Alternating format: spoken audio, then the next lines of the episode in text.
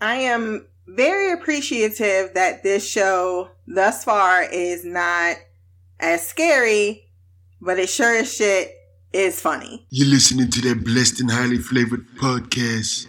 It's only because a nigga blessed. Welcome back to Black Girl Couch Reviews. I'm your host, Christina. We are back for another episode.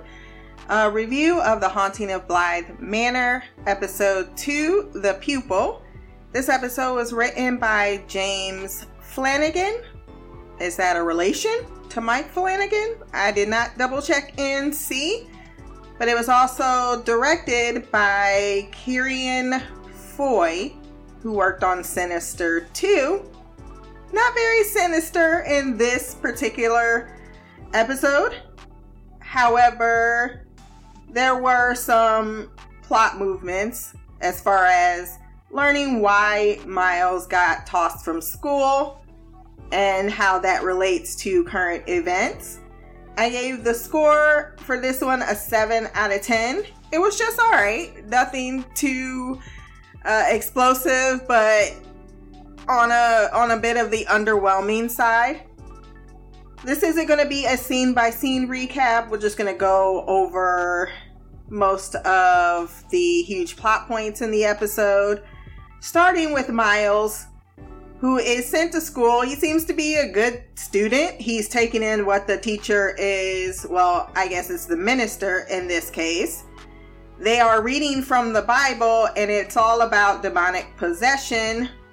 Hint, hint, wink, wink. Because he asked Father Stack if there needs to be permission, and that is the moral of the story that evil can only be let in if you invite it.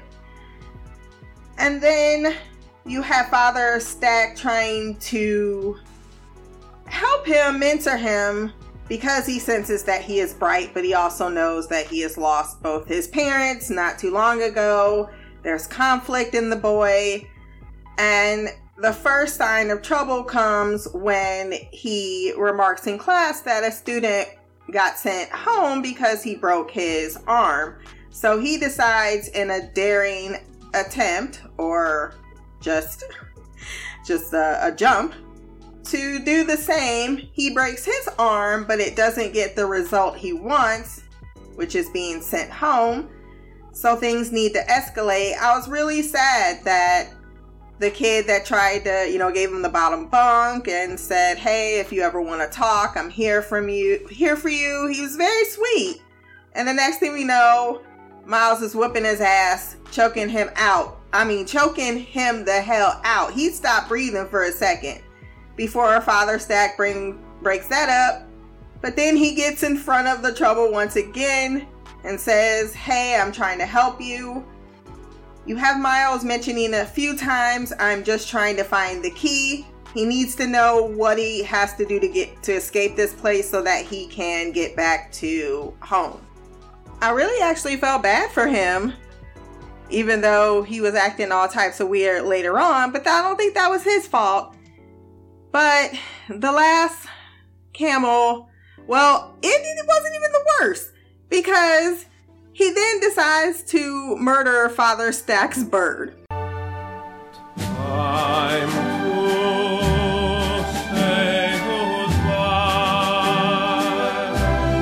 I was pretty shocked at this, but it seems none of the regular things are, are working. So my man started getting desperate. And then he started going on Hannibal Lecter explaining death, and that finally results in him being. I wasn't sure if he was expelled or suspended at this point. Then he is able to come home, but the one friend did find the abandoned note. I'm not sure if we even needed that other than we didn't see it for him to be left behind. Like, I would have preferred to see that, I don't know, maybe in a trash can. I don't know. It just felt eh. Anyhow, he ends up in the present not really like saying the door stuck when she confronts them on the fact that you locked me in the closet it looked as if Flora was gonna break rank and admit what was going on because she grabs the doll from underneath the dresser But then he grabs it and tosses it down the chute, like, uh uh-uh. uh So she gets mad and makes him mop up the bloody or the muddy footprints, not bloody. And Hannah, Hannah be cracking me up. What kind of housekeeper dresses like that, ma'am? You are not running, going down a runway. Why are you mopping in that outfit? But he ends up cleaning that up. Then she has them on guard, gardening duty, which I must say is a good way to punish kids. like, oh no, I'm not gonna like yell at you, scream at you. No, I'm gonna make your ass work. You think twice when you have to work. Exactly what I did to this one uh one of my patients when I did direct care work, always tossing shit on the freaking floor. he was uh severely handicapped mentally and physically. But let me tell you, he did this to everyone until he got to me and he became on my rotation. I said, You put shit on the floor, guess who's gonna be picking that up? Yep, you put you lined them up in, in balls. Apparently, you have some cognizance. No one thought to uh, had his boy take them sheets down to the damn washer room and put them in and help. Did that about for one week. That motherfucker didn't throw shit at all again. He went to the restroom. when I would send him, I'm like, before bed, before I even leave for the night, I'm trying to take you to the toilet. That's where you need to put that shit. I put him on a regular ass schedule. Never had that problem again. Four years later, never had that problem again. Discipline works in the form of having to be accountable for your actions. Then we have the gardener, Hannah, I can't remember what her name is. And Owen having gin and tonics. Hannah makes a, a comment about how the American is very pretty and asks Owen about it, and it feels as if Hannah's a little jelly because she's like, Oh, you know how romances go, but then she kept sliding her eyes back over to him. And then he says, Don't worry, Hannah, I already only got eyes for you. Girl,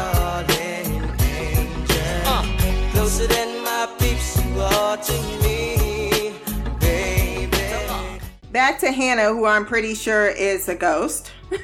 she was looking at a crack in the wall that she had the gardener fix. However, there was no crack there once she went to look, showing I believe that the gardener is real, Owen's real, it's just Hannah that isn't. It's kind of weird. And then you have a moment where Miles, before dinner, is like, Come here, Dina. Is her name Dina? Did I give her a whole new name? Danny. He's like, Come here, Danny. I need to talk to you in private. Because I need to tell you, A, I'm sorry for everything. It's all my fault. Here's some flowers that I ripped up from the gardener. and then inappropriately puts or tucks her hair behind her ear. And she's definitely thrown off by this very adult like behavior. And it's very forward for a little boy. Like, not only have you tried to see me with my titties out, you keep on being all up in my personal space, but girl, you put your ass there. When he said come here, I'm like, no, you can we're we're close enough. You can speak what you need to say, sir. I'm not about to put my freaking face near you.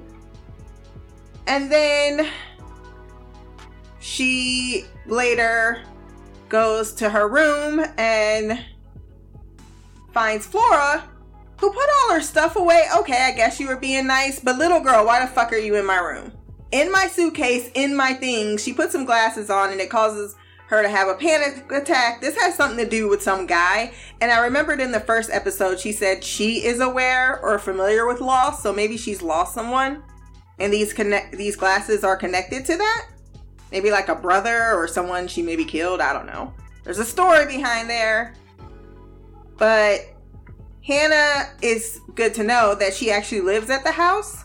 I thought they all lived in town. But she's like, no, I'm not to play a game with them, even though they've been good all day, because I'm not been sleeping well. Yeah, because you're dead.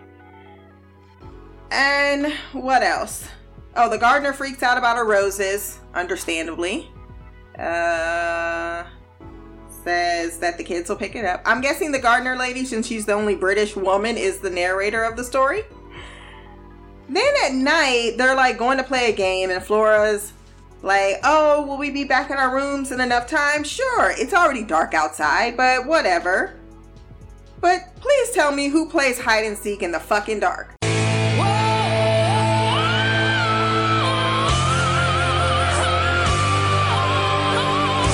I'll tell you now, you only did that in Manhunt, and you best believe the street lights were still on and you had flashlights and you roamed in a group. I would not branch off in this scary ass house. Talk about some hide and seek.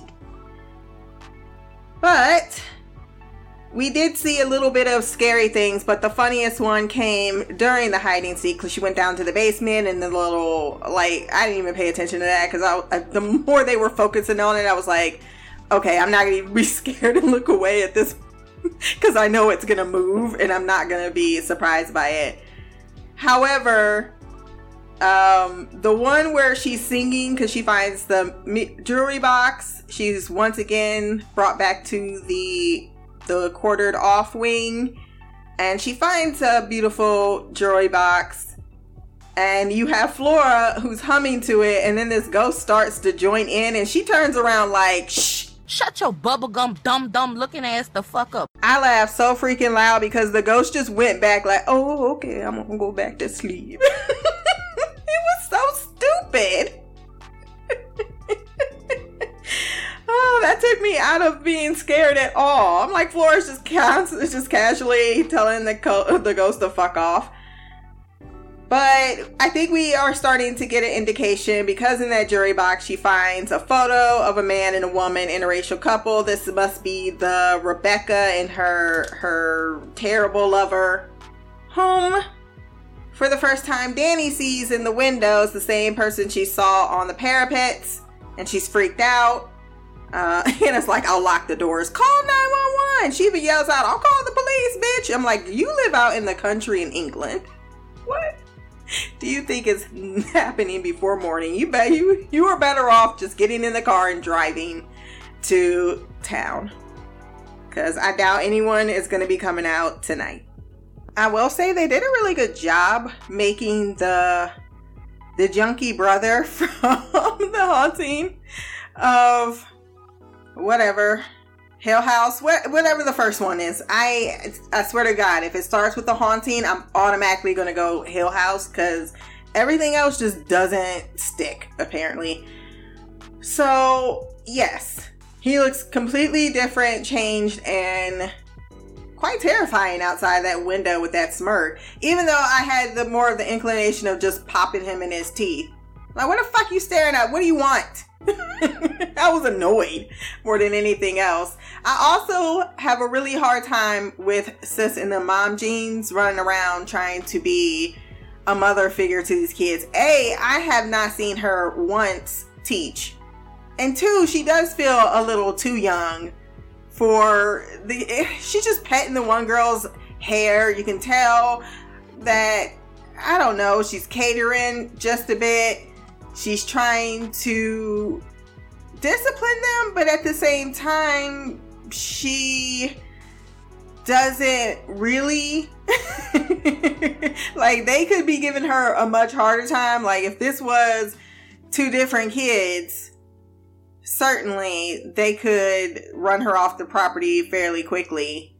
But i don't know. It's okay thus far. I hope it does pick up just a bit and what's going on with the Owen? We didn't hear anything about him other than he gave that weird, awkward uh, face when he looked like he did find Danny just a little attractive. so I hope nothing weird happens there because I'm not on board with that either. So if you want to send feedback on the next episode, you can send that to blackgirlcouch at gmail.com. You can send it via audio or you can send it in a written format. You can find this podcast, Girl Couch Reviews, on Podbean, Stitcher, iTunes, Spotify, and wherever else good podcasts can be found. My social medias will be below. Remember to like, share, subscribe, and if you have time, run over to iTunes, leave a review.